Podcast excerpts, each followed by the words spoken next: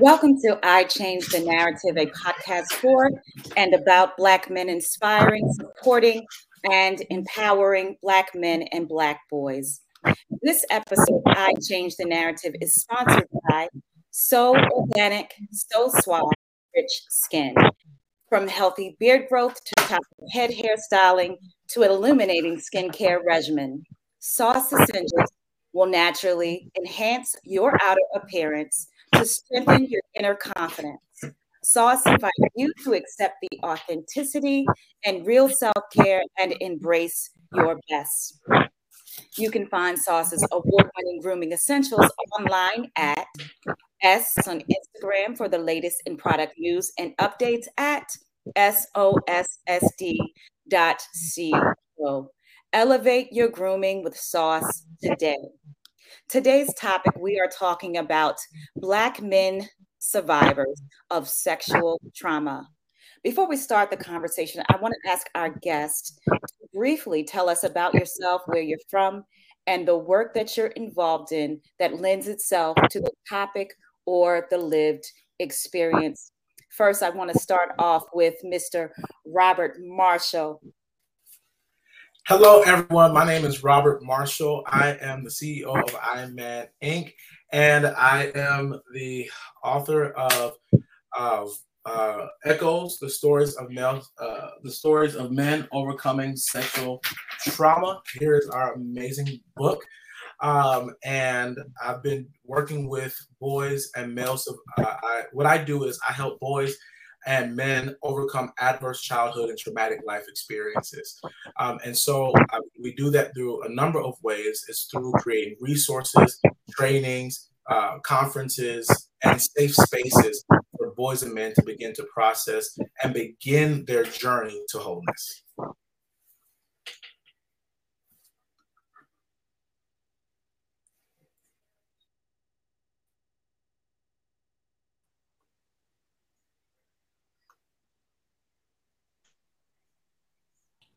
Kanika, you're mute. Tony, would you like to introduce yourself?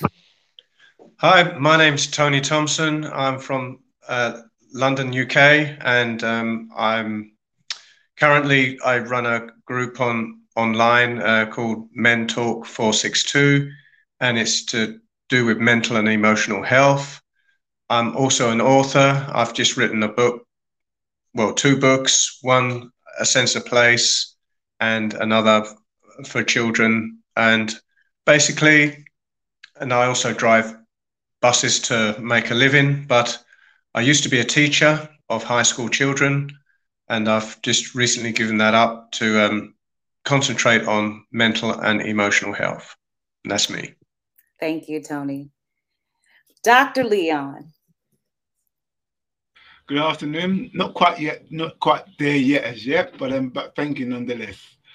Um, how you all doing? Um, my name's Leon Leon Berry. I'm again also from London, England.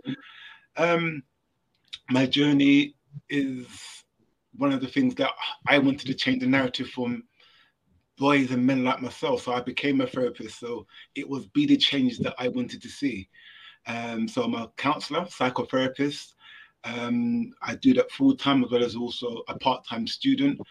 Um, and I, I, actually enjoy the work that I do. I used to work in broadcasting, um, long hours, long shifts, and I now want to work, I won't say solely, but a lot of my space and time is given to men to, to basically change the narrative of what they think of themselves and to process to a place of healing and solutions.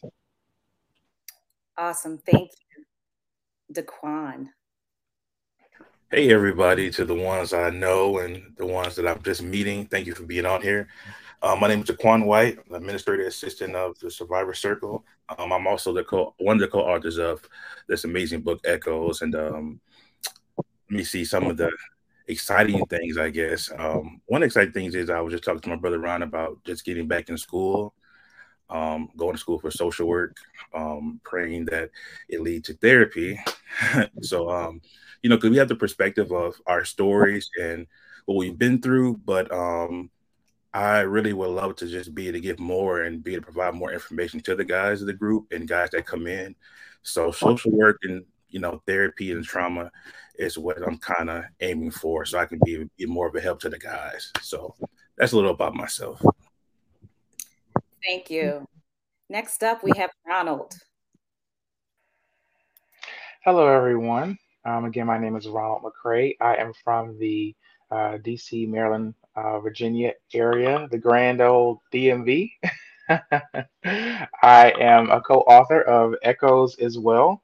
Um, I have the privilege of knowing these amazing men who are contributing authors, um, as well as the men who have joined the community. Hey, Nolan, nice to, to meet you. Uh, and uh, I'm also uh, returning to school as a psychology major, and my goal is to become a mental health therapist. Uh, I have, uh, you know, my ministry is to also helping um, men, um, but just people um, all over to, you know, come into a restoration of identity. Um, and I do that um, by way of, you know, faith and sharing my story around the globe um, and leading others to uh, healing, restoration. And, um, you know, again, as Daquan mentioned, uh, just personally speaking, I want to be able to uh, be equipped to offer both the spiritual and the clinical, you know, support that people need. So I'm very much on a, an exciting journey, and I'm just grateful to be a part of this discussion.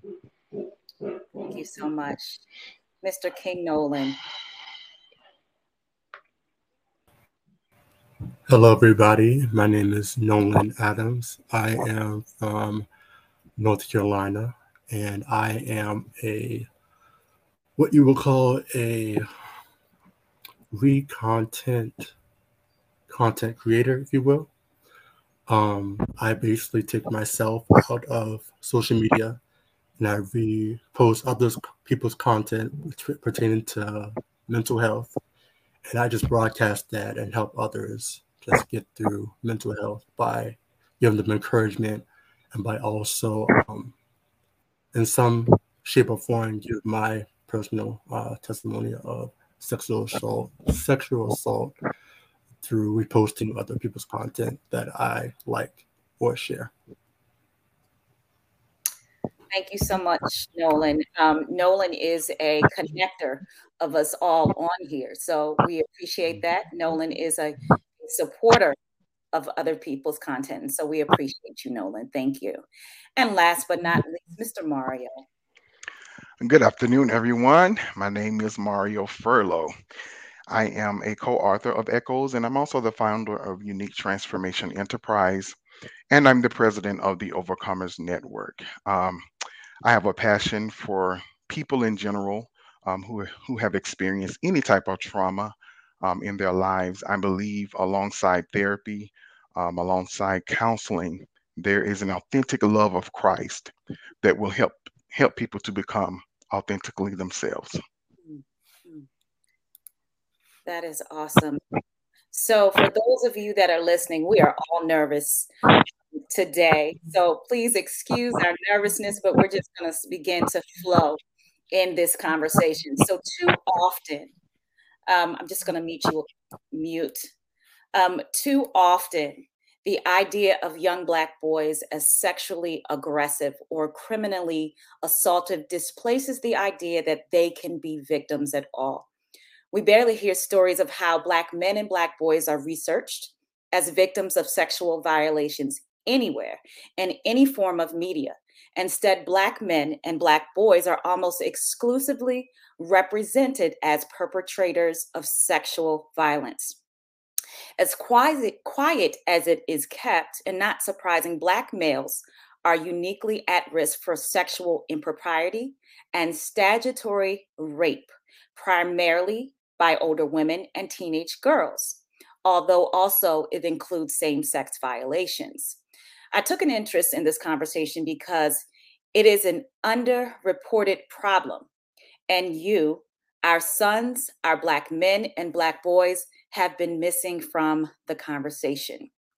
Now, I know this can be challenging to come forward and grapple with abuse publicly. Your stories and expertise is an example of courage in the face of pain and can be inspirational to other survivors who are struggling with their own feelings of abuse and how others will react to those feelings. So, once again, I want you all, I want to thank you all for sharing your stories. So, first, I want to um, speak with our our writers and um, the visionary of um, the book Echoes um, because this is the first thing that attracted me. Um, I've been wanting to do this conversation since season one, and I have not found anyone who wanted to come forward with their stories. And so I think there is no time like the present. This is God's timing um, for this book. And for to have this conversation on I Change the Narrative. So I want to thank you, Robert, um, for your vision. And let's let's get to it. Robert, why did you want? W- tell me about this project. So so this project actually began. Um, it was a process that started like almost four years ago. Um, at one point in time, I was a traveling, you know, really a traveling evangelist that really focused on just kind of deliverance, healing, kind of like the typical church stuff. Um, what most people don't know about me outside of uh, that space, um, I'm actually an educator. And at the time, I was serving as the dean um, at a uh, one of the most biblical institu- uh, institutions in America, uh, Moody Bible Institute at the time. And I was driving home, and one day the Holy Spirit spoke to me and said, "Robert, I want you to tell your story."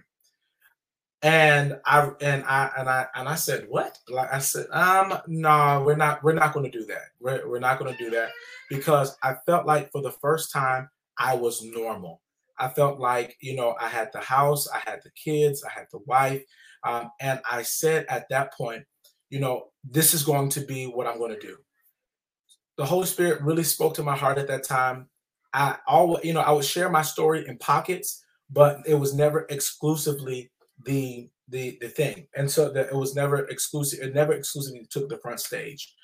Um, until one day, the Holy Spirit said to me, "This is what I want you to do, and do it." So I did it. Um, I did it. I wrote the book actually two almost years ago, and I never really it never really felt complete to me. Um, but as I started, the pandemic happened and whatnot, and so what started to happen was I started to share my story because that's what I was being empowered to do. And as I started sharing my story, funny thing is that I would have people from all over the country, not just America, all over the world, honestly, um, would start inboxing me, emailing me, calling me privately saying, Me too. Me too. This happened to me too. This happened to me as well. Um, and I, I see my, my, the, my two brothers here from the UK um, I actually attended the University of Chester in uh, Chester, um, and uh, in, in within the UK, and I met a lot of amazing people there. I also lived in Africa for some time, so I have kind of this widespread. So I started getting all of these inboxes, and what I was afraid to originally talk about became the center of my life. So much to the point where I said, you know what, we have to do something. We held our first event for survivors male survivors of sexual trauma I did not think anyone would show up. That day, 96 men showed up to that event. And it was all types of men.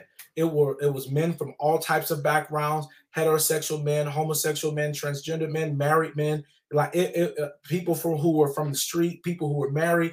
Uh, it was it was everywhere. It was everyone who wanted to be a part of this conversation and were in need of something. So to have 96 men show up to an event specifically um, about sexual trauma, it was men and women because the language was um, the language was the uh, for men and the people that love them, survivors and the people that love them. So I had husbands and wife wives couple come up and they really had the space to really begin to talk through um, their process. So as I began to share my story, I had the opportunity, you know, I, I, I wanted to put it out and I said, you know what? I am meeting so many amazing men who are processing through their trauma in their own pockets. Um, and it was not a kind of collective space.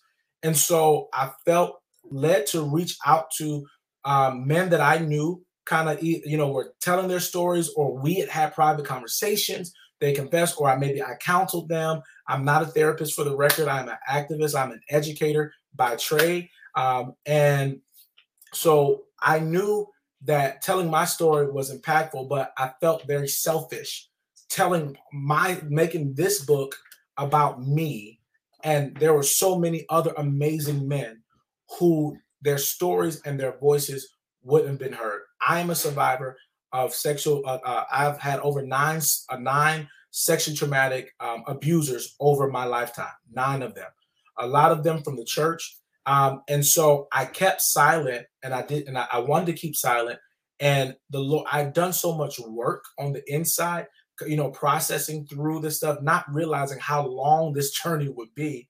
Um, and along the pathway, I really, a lot of this book is lined with uh, personal revelations, conversations, um, as well as uh, study um, to, to kind of really shape and give people um, a framework to identify, identifying what sexual trauma is and how it impacts the lives of men, um, and also how we can provide or begin to create a framework and help men journey to a place called wholeness. I have a saying that healing is the journey, but wholeness is the destination. And so this book was stemmed from creating a safe space and creating something that would help men journey to wholeness. You're a mute. Thank you. I want to hear in brief, um, well, our listeners want to hear in, in brief about some of those stories that are spoken about, that are written about in the book Echoes, please. If you all don't mind sharing, anyone can go. Okay, I'll go first. um, again, my name is Mario. I'm one of the co-authors of Echoes. Um, when I was first asked to be a part of this, um, I was like, oh my God, I never really shared my story in a book form before. Um, I've talked about it, I've testified about it, you know, in other arenas and services, but um, I never really shared it in um, a book form. And so, one of the things um, that I was afraid of was the the audience and what they would think, what they would say, um, how would they handle this? But I was about eight years old, um, and I remember um, it vividly now. Um, I had blocked it out as a child up until I was around maybe uh, 30 years old when I had the memory of what really happened on that traumatic day. Um, and it happened over the age of eight all the way up until I was 18. Um, but I was laying in the bed one night, and my older brother, who is an alcoholic, came into the room, um, got in the bed with me, um, laid beside me, and began to um, touch me, uh, and eventually uh, penetrated me um, that evening. Um, it went on for years. I never shared with anyone, um, especially my mom, who probably would have died much sooner had she found out. Um, but it went on for years and um, that started a whirlwind of things in my life um, that sexual trauma that moment um, to i began to have other men um, molest me. I began to have other men come after me. Um, and so it, it it started a whirlwind of me misunderstanding my identity me misunderstanding who i was um, me just being um, vulnerable to uh, the touch of a man because for me at that young tender age it was all it was like oh he loves me. This is why he's doing that to me. And so now every man that i encounter i feel like i had to have sex with them for them to love me or for me to feel that love. And so um, that's just a portion of my story, um, and I would give some of my other brothers an opportunity to share at this time. I'll go next. I started to experience sexual abuse somewhere between the ages of seven and nine years old. And it began with a male relative and two of his male friends, and they were about four, maybe five years older than me. And it started off with pornography, that, and it was actually the first time I had seen a um, a porn video, and I would soon find myself as the subject of their curiosity and experimentation. And so, uh, one of the uh, the two friends of this relative were twins, and one of the twins um, came over to me and um, turned me over onto my stomach, and you know, tried to penetrate me. And so this was like the beginning. I, I can't even remember how long these experiences went on, uh, but I remember after that first experience running into the bathroom and just uh, scrubbing, trying to scrub myself like intensely in hopes of washing away the feelings like, of like deep shame and guilt. Um, that was probably my first recollection of guilt, of shame, of feeling like I wanted this. As mentioned, uh, sometimes uh, there's a bodily response to touch, and I would describe it as my. It felt like my body was betraying me, and so it created confusion in my mind. Well, if my body's responding this way, then certainly I must be finding some type of enjoyment out of it. Um, but I later found that that was not the truth. It's my body simply responding to how it was designed to respond to touch. Um, unfortunately, sexuality was introduced before, and awakened before its time. And so this uh, uh, secret, it was a, a, forcible secret. I was told not to tell anyone. It continued on for uh, prob- probably a few years. Again, I just can't remember how long. And one at a time, they would take turns um, doing things to me and making me do things to them. Um, sometimes at knife point. Um, I was raped at the age of 16 when I began to cut. Well, yeah, when I began to engage in relationships with men, I was uh, raped by an older male. Uh, there was another attempted rape by an older male. Um, and there are so many experiences with sexual abuse that I've had that I can't even like name or or count I, but I do remember in particular working at my first job at the age of 15 and nine months, and the cook in the kitchen, who was pro- probably somewhere in his 60s, um, would sexually assault me and um, belittle me because I wouldn't answer his questions about my anatomy. And uh, it just felt like I was, like I had a something on me that made the predator want to pursue me. I could not figure it out for the life of me. And I said maybe it was my timidity or my shy personality. Uh, I tried to find reasons within myself to blame me. And so I was self harming myself in an effort to understand this continual pattern of trauma.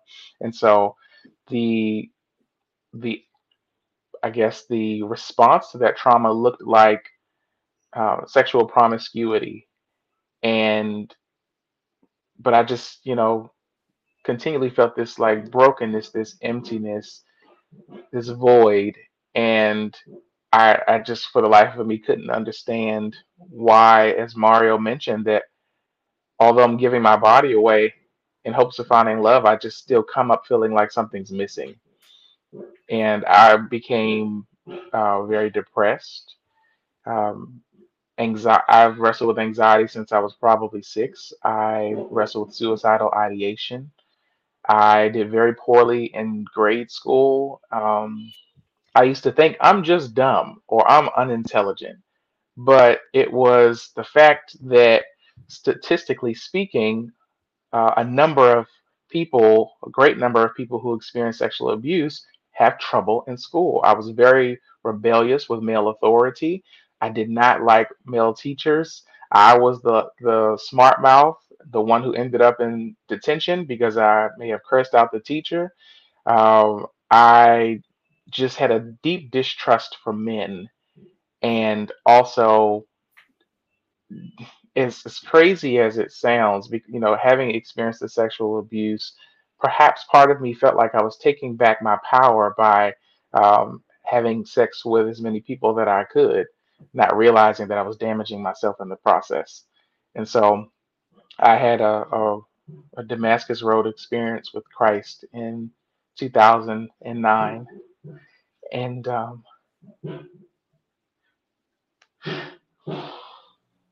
I love you, man. My my life just hasn't been the same since. He's um We love you, brother. rest- We hear you. restored my life in so many ways. I have a beautiful family now. Um, um, almost done with college. uh, a very successful career, a homeowner. Um, like I, God has defied the odds in my life, and I'm not a statistic, and I'm living proof that there's life after trauma, that there is hope for wholeness. And so I endeavor through my ministry um, and serving Jesus and telling the world of his transforming power that you too can experience um, this life changing power. Yes. Oh man, can I, I? And I know they're telling their stories, but this is why. This is why. Um, I say this. You know, I have uh, healing is the journey, wholeness is destination. Um, all of these men that are in this book, they have their own stories. They some of them have their own ministries. They're doing their own things. Um, but in this space, I think for all of us, it provided a space where we could begin to process the stuff that we did not have the place or the language to process through in our separate uh, lives. Um, and so I'm I'm hearing these stories, and I know we're on a podcast, but when you walk with people, you talk with them, you and you hear them, and to see Ron back in school, about to be finished, to see you know Mario, he's doing his thing, but Mario is like the bishop of bishops. He's like he's amazing. He's transforming lives all over. And Daquan to see and hear him saying they're going back to school to be a part of the solution. This was the reason. This is the purpose to help men move um, and see themselves beyond their trauma. Um, I think for me, and I don't, and I typically actually don't tell my stories because I don't need to. But even in this space, um, one of the first uh, sexual traumatic experiences, uh, one of my first abusers um, was uh, a cousin um, at the age of four. He was laying down on the floor, spending the night over a house, and he said, "Robert, come here, put your mouth on this." That was my introduce. That he pulled himself out and said that that was my introduction um, to sex. Um, another uh, uh, experience for me was um, a barber, a barber, one of the barbers in our local community. I grew up in the South. Um, he would call, you know, he my mom would send us there to get our my brother and I to get our hair cut after he would finish his my brother's hair.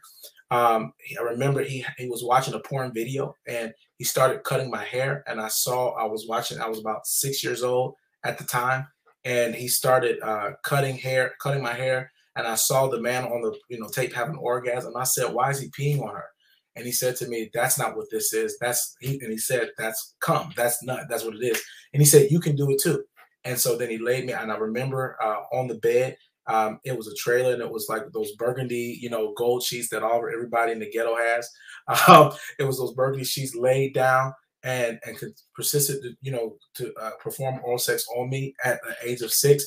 Of course, not much happened, and then he pulls himself out and says, "Now do it to me, um, do it to me," and then that became not only you know oral sex but also penetration for the first time um, not knowing that as a barber he was already a registered sex offender.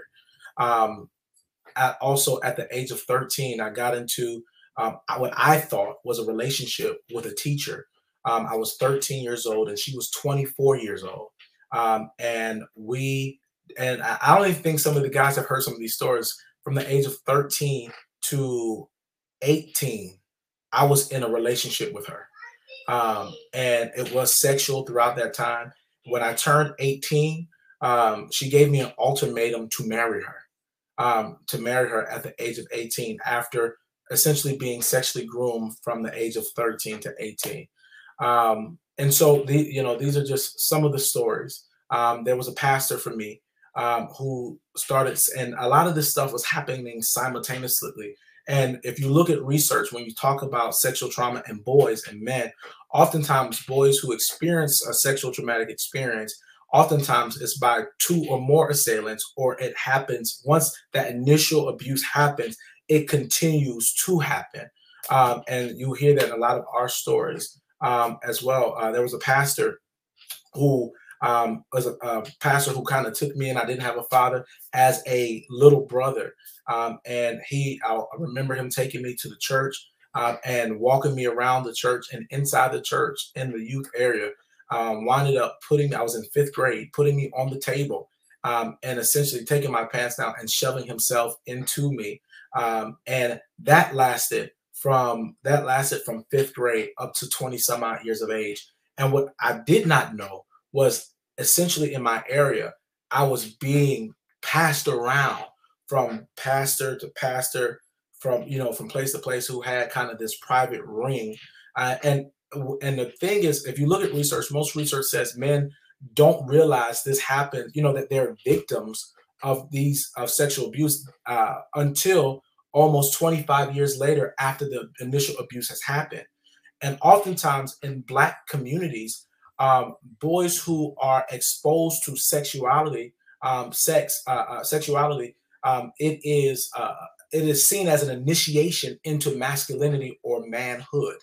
Um, when and and instead of being, you know, if a little girl was to go through these things, of course there would be uh, typically a major uproar. There would be some type of follow up. But for boys, whether it's uh, being sexually uh, awakened prematurely by a woman or a male, uh, if it's by a woman, it's more acceptable. And, and as I've uh, ventured and talked with different therapists, you know, there are some statistics out there that are saying that we actually believe that the statistic for little for boys being sexually violated by women um, is at a greater number than males being uh, than boys being sexually violated by men.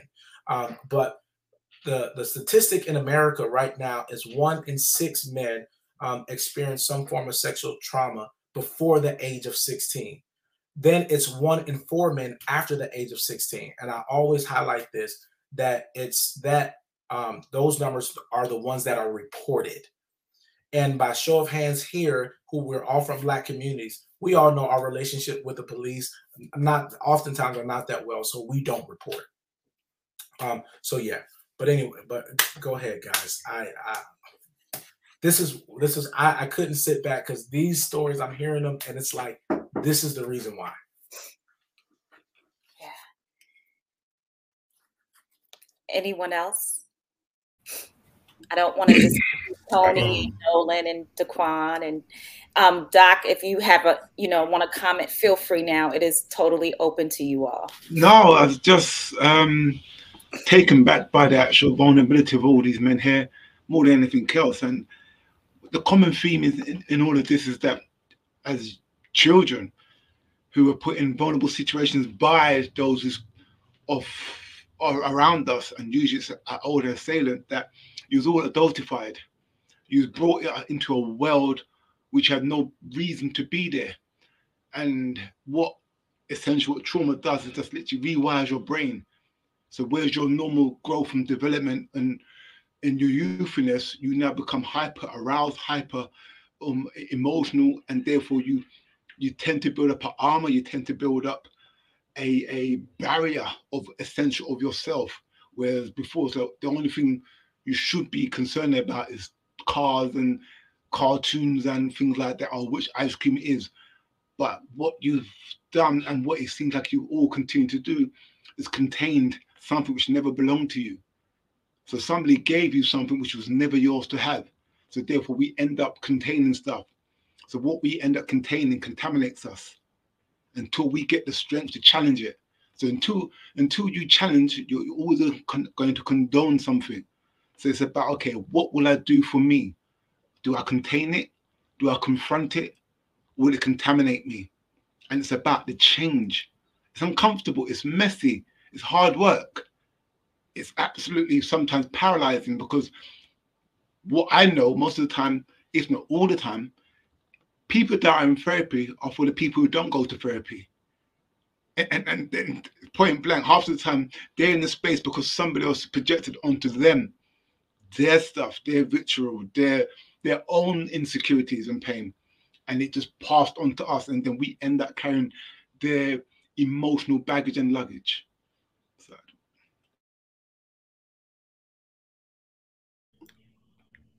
Yes, interesting. You say that um, because I wasn't ready to to challenge um, it until I was married, um, and so one of the triggers of my sexual trauma was when my wife would touch me on my shoulder as we were in the bed.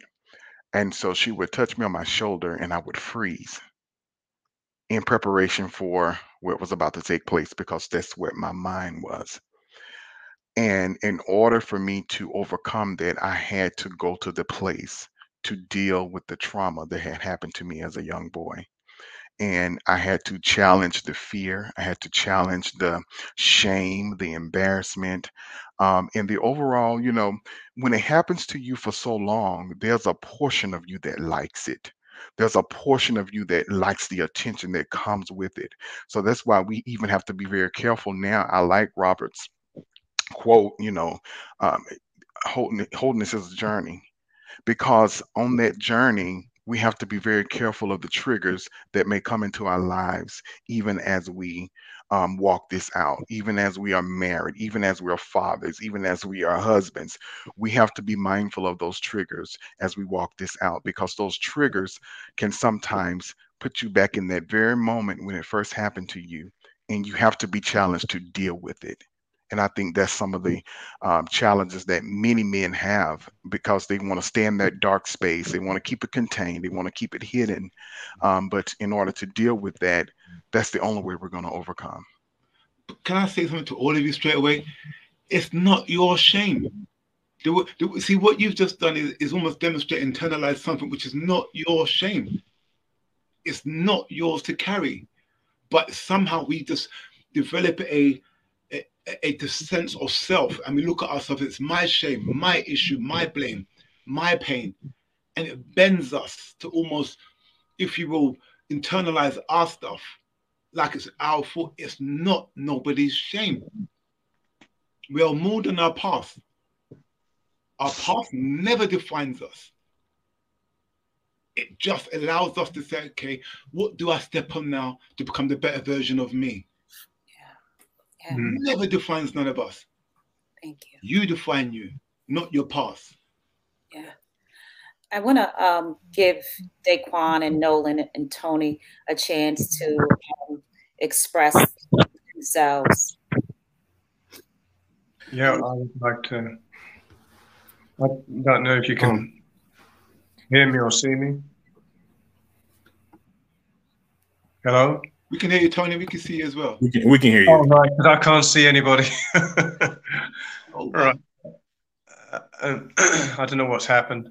Uh, anyway, um, basically, I was raised in a children's home, and um, at the age of eight, my biological mother decided to take me out of the children's home and take me uh, to Germany uh, for a holiday, what I thought was a holiday, but it wasn't. She, she was trying to get me adopted by my auntie and uncle.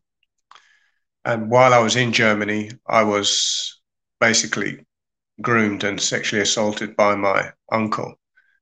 Uh, what was really um, sort of a bit bewildering to me at that age was the sleeping arrangements. My mother slept with her sister, I had to um, share the bed with my uncle in a separate room. And that's where the assault took place, where he would take my uh, pajama um, pants down and just, I can very much relate to what Mario was saying because I, uh, he would try to penetrate me and he would fondle me um, he was always so kind to me, and so so that's what I thought. He's just showing kindness and love to me, but I, I was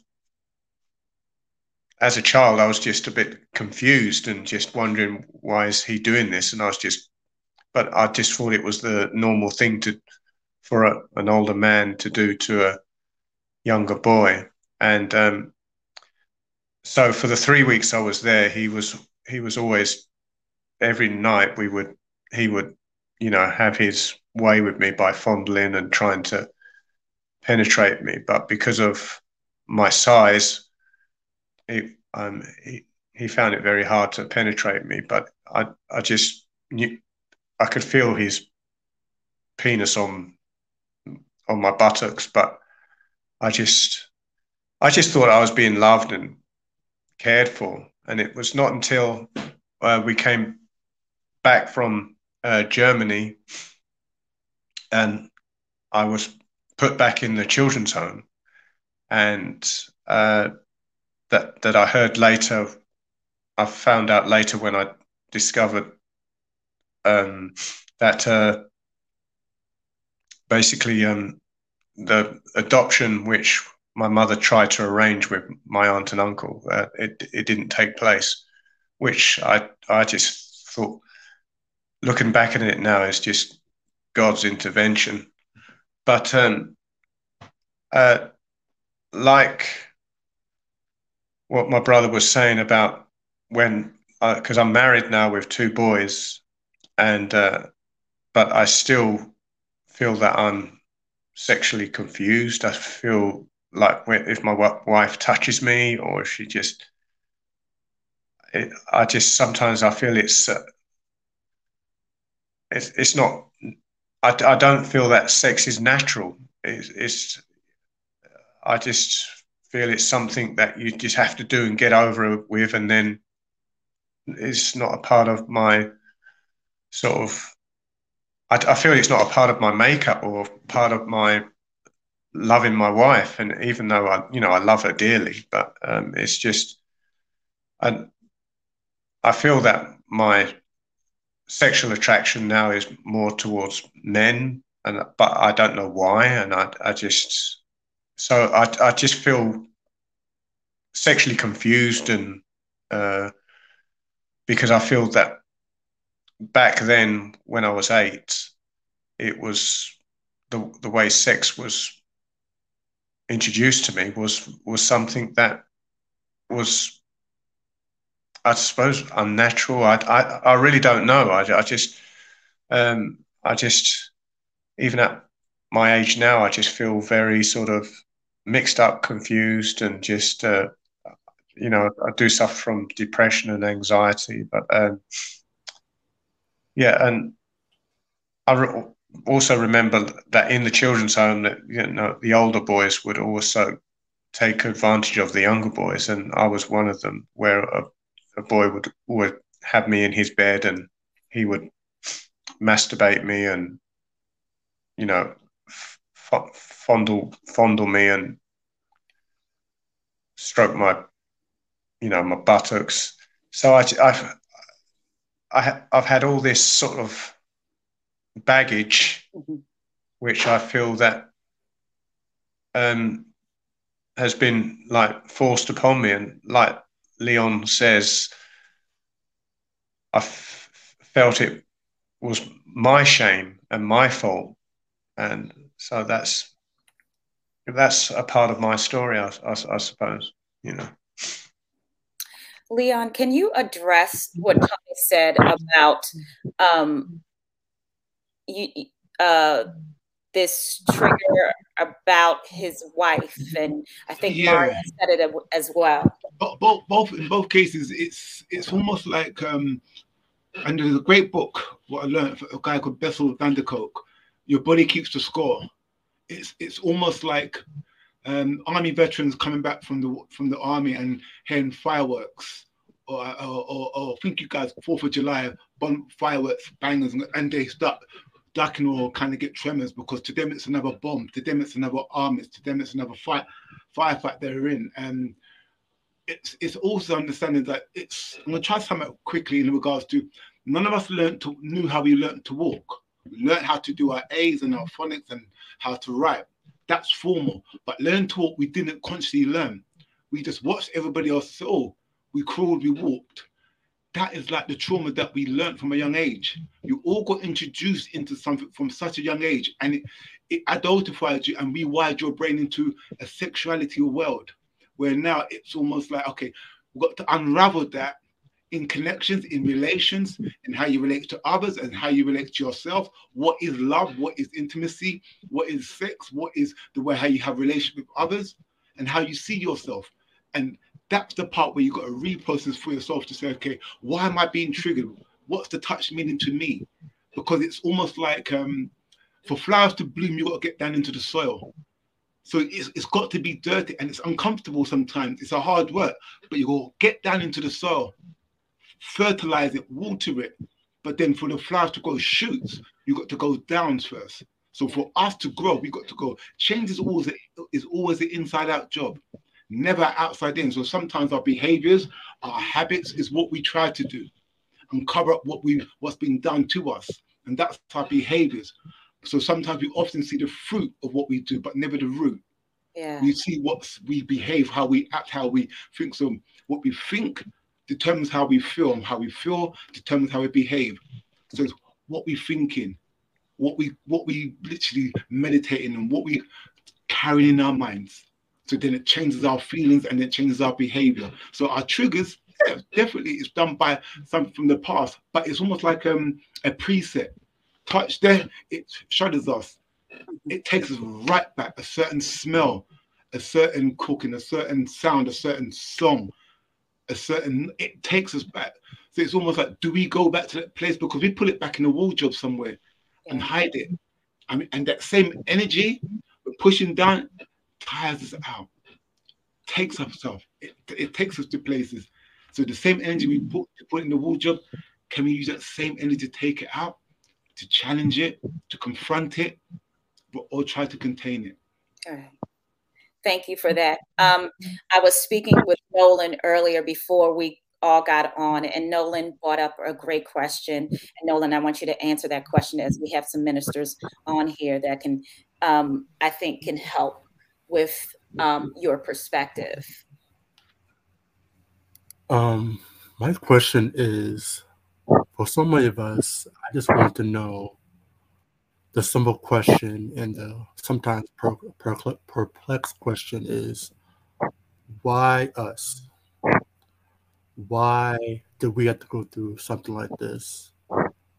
Why did God even allow, would even allow something like this to even happen to any of us? Mm-hmm. That's my question. More questions. Well, I would like to say this. Um, well, God being all loving and all knowing, you know, one thing about it that I've learned through all this, God never stopped loving you. That's one thing that I can contest to. Like, God never stopped loving us throughout this time. Because I know we've all been through these dark moments, and I know I question myself, and I don't know if anybody else has been there. I've questioned um, my relationship with God plenty of times because I wondered, you know, I'm in such a dark space, right?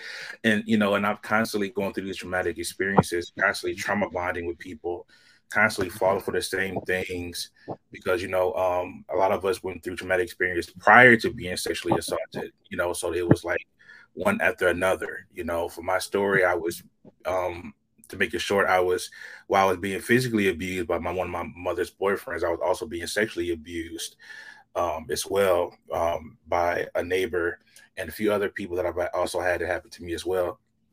And um, i realized through all that to say um, you know, with people having free will, you know, um, of course, God being all knowing and still being loving, um, how can I put this?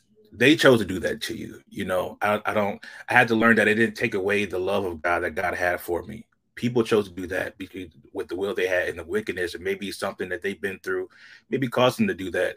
But God never stopped loving you. And I know it's hard to see at the moment because I know I maybe sound like I'm talking in circles, but it's hard to see at the moment that it's you know why it happened to me and why I have to deal with this. But honestly, I would just say look in the mirror, Nolan. Look in the mirror and look at who you are. You know, and look at where you are now. Look at who you're able to touch and, and to and to share this with. Look how you brought us together to be able to be a part of this pop this amazing podcast. You have to realize the greatness in you and the giantess in you because you connected us to be able to be a part of this. You're now bringing awareness. At one point, with that same thing that hurt you and you couldn't talk about, and there was no community for you. Um, a lot of us never had anybody to talk to. Like, first of all, something like this is very new um, there's not many people bringing awareness, or at least awareness being sexually assaulted, being a man and being a black man. You were always meant to be Superman, strong, taking care of family, doing this, working. And what happens is we've learned to put ourselves last. But you are example of what you're asking. Like you're you're now allowing the safe space to happen so which you can help other people. So I think it goes back to um, understanding that it wasn't your fault. People make wicked choices, you know, but it doesn't take away the love of God. It doesn't take away that you're still a great person, you know. So, and that's with that being said, I want to just just continue to, you know, I my thing is to throughout all of this, the reason why I'm doing it is to show people love, to be to show how much they're cared for and how important they are, because a lot of us are trying to face and deal with the trauma of which we've dealt with, but also trying to deal with life as it is now. That's a tough thing to do. So you're trying to get better, but then you're also trying to unpack all the old, all the old stuff that you're dealing with. So I'm just telling you what I had to tell myself every day. I had to tell myself, like, look, and giving yourself grace. It wasn't my fault. I'm loved. Allowing other people to love me and what can I do now? Even yesterday, it's crazy. We brought up triggers. I was talking to one of my friends about triggers, and a lot of other people that we talk to now concerning this, and they say, uh, one of the guys hit me up yesterday and said, "Hey, man, I'm having a moment because I'm having a trigger right now." And I said, uh, "Let's humanize this. Like you're a human, you're gonna have triggers. Doesn't mean that you're going backwards, so to speak. Like you're feeling what you felt, but doesn't mean that all your progress is gone." So remind yourself that too. Like I had to tell them, like you're having a trigger because you're human, you're feeling what happened. Your body has a sense of reminding you what happened.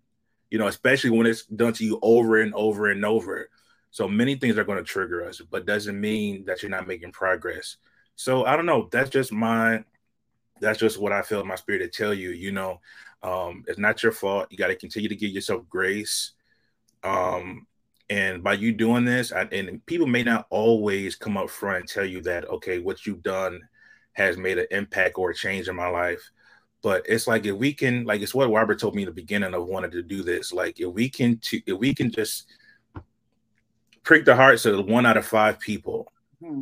you know, and they they may not never come to you, but I've learned like at least they have it in their mind. Isn't you know, even when we had our our events, you know, it's not always easy to get men to start talking about this stuff like it's not. It's, it's not easy for men to start talking. First of all, it was hard for me to even say um, that I was that I was raped, that I was molested. Like for men to put words to that, mm-hmm. it's tough, you know. So to actually be to say that, that's that's a tough thing to do. But you know, but us by us doing the work, you know, you know, by us constantly doing things like that, we're gonna be able to be able to, I believe, to be able to reach out into all parts of the world to be able to help black men everywhere man, in particular black man. So kudos to you, man, for connecting us with this.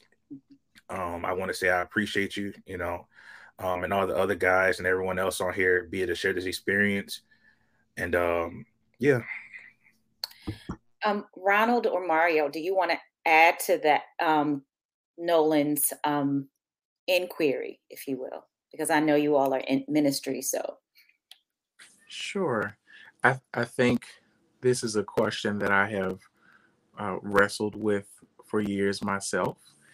And I, I talk about, you know, that wrestle in the book that I wrote, my autobiography. And I said, I was talking about how growing up, I heard that, you know, God is so good. Um, and, but it was hard for me to understand his goodness in light of the fact that he allowed something so traumatizing to happen to an innocent child. And I could not make sense of goodness um, with that reality. And so I I still don't have the perfect answer, but just an, and the only thing that makes sense to me that I've made peace with is along the lines of what Daquan said of how people do well, I'll say it this way broken people do often break other people. Um, I, I know they often, there's another saying that says hurt people hurt people. And to a degree, that's true. Uh, but those hurt people can become whole people and healed people. And so their behaviors and their hearts can change. Um, but a lot of times, the people who have been, uh, who people who have perpetrated the abuse has have also been abused themselves. And so as it relates to that question about God, I think that's I think uh, humanity as a whole wrestles with um, pain and why God allows certain things to occur and doesn't intervene and stop it. Uh, as a believer, I believe that that is um, the result of the sinful world that we live in, and so as a result of you know this reality of sin, um, God hasn't left us to ourselves without remedy. You know, He sent His Son to die for us. And so, in His love for creation, you know, Jesus died to, you know, to reconcile a relationship with all of us, including the the ones who abused others. He has compassion for them too and wants to redeem and restore them too. And so, uh, I've had to make peace with that reality that because we live in this fallen world, people do fallen things.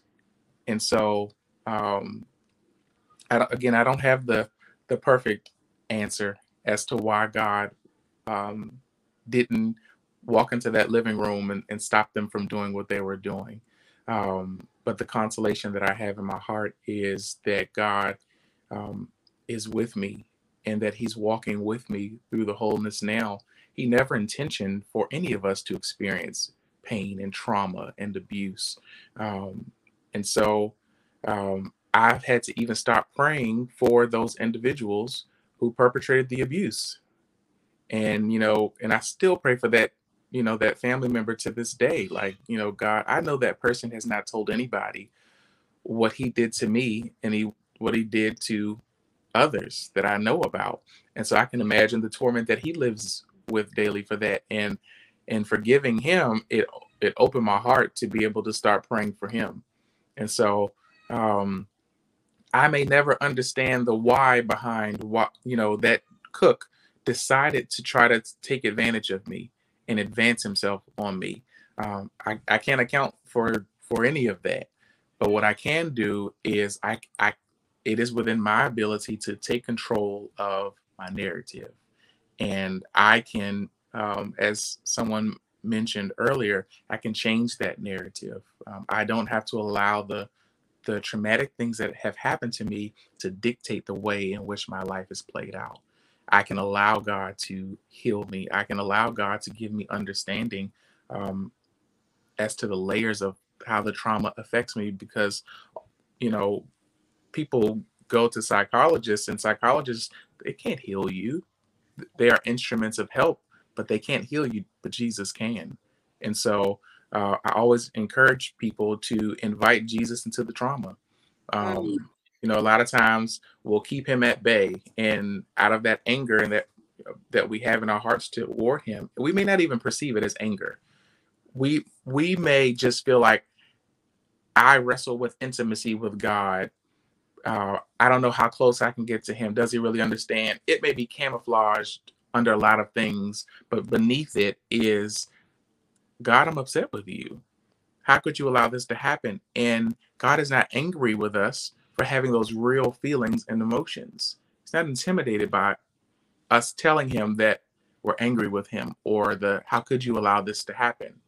Um, it's a part of relationship you know my marriage with my wife if she does something that hurts me you know because she's my wife i would tell her that she wouldn't be upset for, with me for saying well why would you tell me that you're upset because um, i didn't do x y and z or i forgot to do or say blah blah blah you know it's a part of a relationship and so um, if you haven't done so already i want to encourage you to be vulnerable with God. Give him your heart. Give him the the broken pieces. all of it that doesn't make sense, what you're trying to make, still trying to make sense of, the frustrated, the angry emotions that causes you to distance yourself from him. Um, and when you are ready, he will be ready too. He's mm-hmm. not going to force himself upon you. But when you're ready, he'll be ready. And he will walk with you, you know, through this. And you perhaps maybe will never have the perfect answers, but just never stop walking with him. That that will be my encouragement. That's good. That's good. Yeah.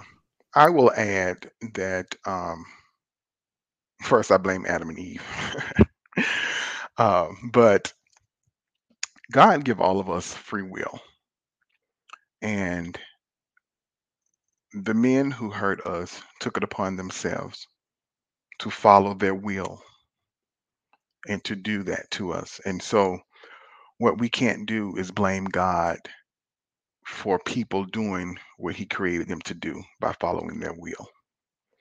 So, in that free will, just like we make mistakes in our free will, they made a mistake too in their free will. The power in all of this is not the why, it's the how do I overcome? How do I get past this? And the power is forgiving them. Um, one of the greatest gifts that the Lord has given me is the power to forgive. And um, it's a blessing and it's a curse because I I can forgive anybody for doing anything to me. But you know why? Because I will not be held bound by what other people choose to do to me, to others, and to themselves. But I'm I, I choose to be free in the power to forgive. And when I have the power to forgive, it allows me, as Ronald said, I take control. I take ownership of my own healing journey. And I don't put the blame on others. I don't continue to point fingers and I don't blame God. I believe He loves me to the utmost because I love Him. Um, the power of God coming into my life illuminated the trauma in my life. And so if I allowed him to come into my life and for him to illuminate that trauma so that I can be a better man, I have to be open to that. So I say to you, don't blame God. And it's okay to ask him why. He may give you an he may give you an answer. But it's not a black and white, it's not a cookie cutter type of answer. We all have our own journey, we all have our own experience. But I will tell you, there is power in forgiving those who have who have hurt you. Can I say this real quick? Uh, okay. Oh, no, I just want to say this real quick. Um, wow, they. I know they're setting this in, so I had to had to, I had to pause myself real quick. I, you know, I, I was about to go in on here, but um, go for it. Go for it. Between what everyone is saying and what Ron and Mario said is just wow, that, that really helped me now. Um, I want to just continue to, and I'm usually nervous with with, but it's like what I'm feeling in my spirit as well. It's like, you know, you continue to surround yourself with with these people that are doing the same thing you're doing too. You know, and like you know, I hate to be repetitive what they said, but um, I thought that was so powerful what Mario said. You know, it's like I and I don't want to I don't want to say I don't want to be insensitive, but it's like yeah, again, you couldn't have helped you couldn't help what had happened to you, but what you do now is the ultimate thing, and I hear that all the time, but for some reason they really rung on my spirit. So the biggest thing for you can do now is to realize, and that's why I put earlier, you're often your greatest weakness is actually your biggest strength. Like this thing in which you thought you couldn't talk about at one point that kept you bound, things that still may trigger you but look look how big and what God's allowing for you to do that now through your pain.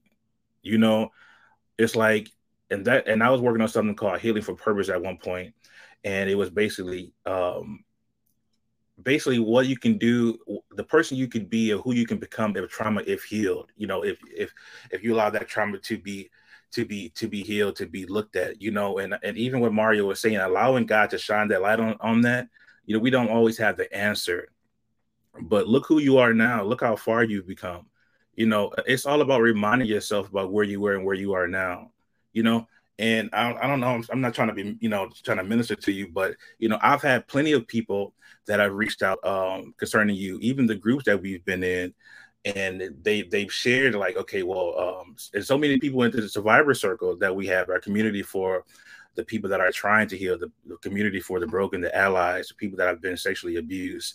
And so many people have told me, you know, I've come into this group, I've been invited by Nolan Adams. And so, not knowing you, I also know that the asset you were and how important you were, not just because of what you're doing within the group, but because of you bringing awareness. So, you have to remind yourself and look in the mirror. It's almost like what Mario told me.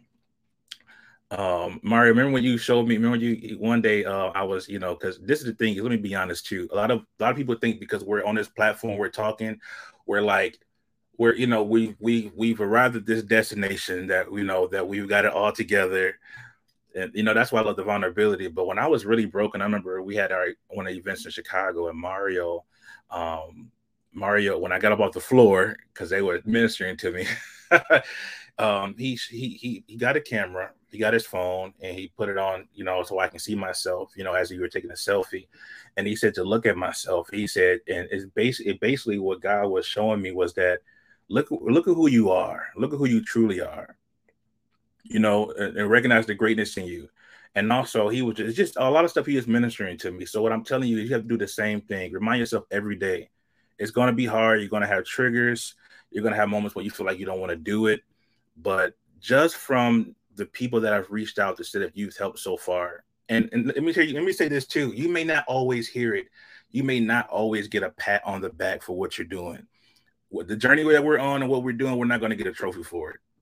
Like, and to be honest with you, if I had a choice of writing to be a part of another book, it wouldn't been this one.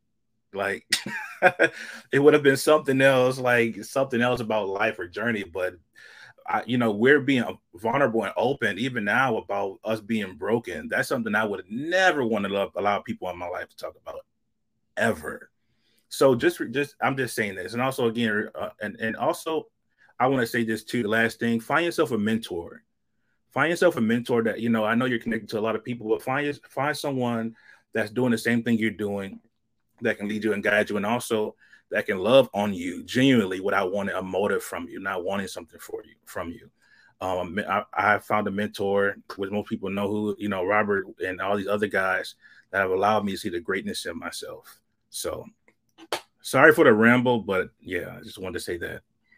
No problem. Um, does anyone else have anything that they would like to add? I, I think I want to.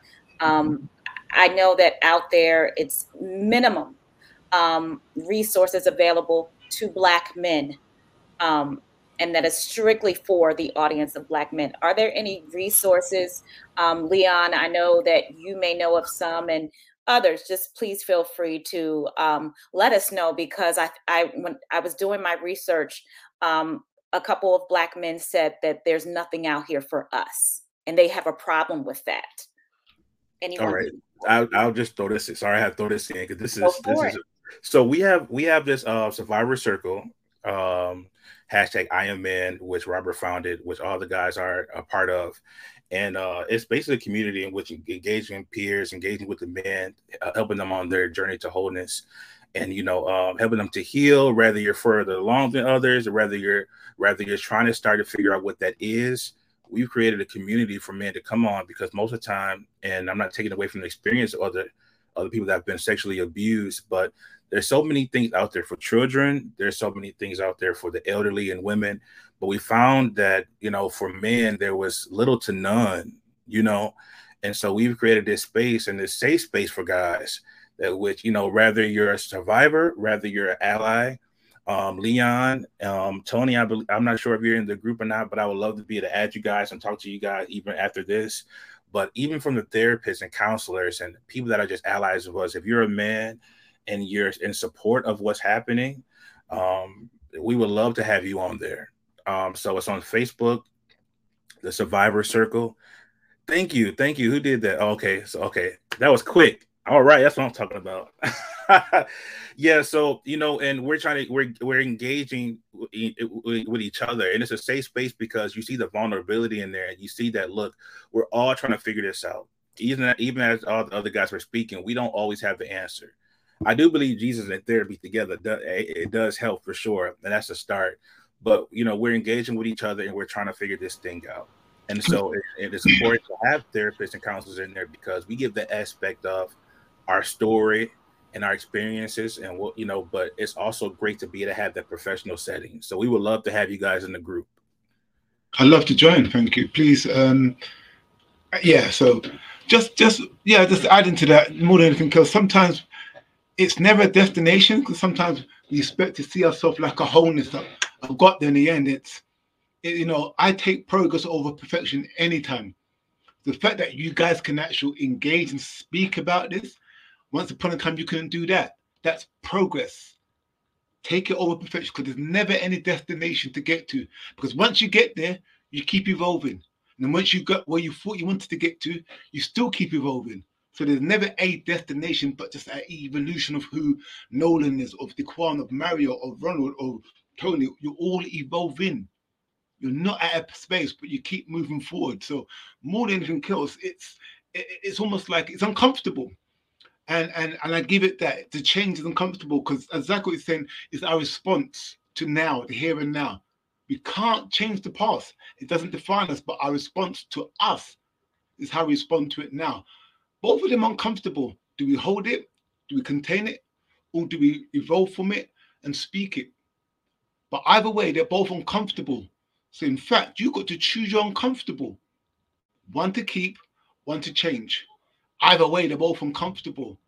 Which one do we choose? One to better you, or one to contain you and keep you? It's your.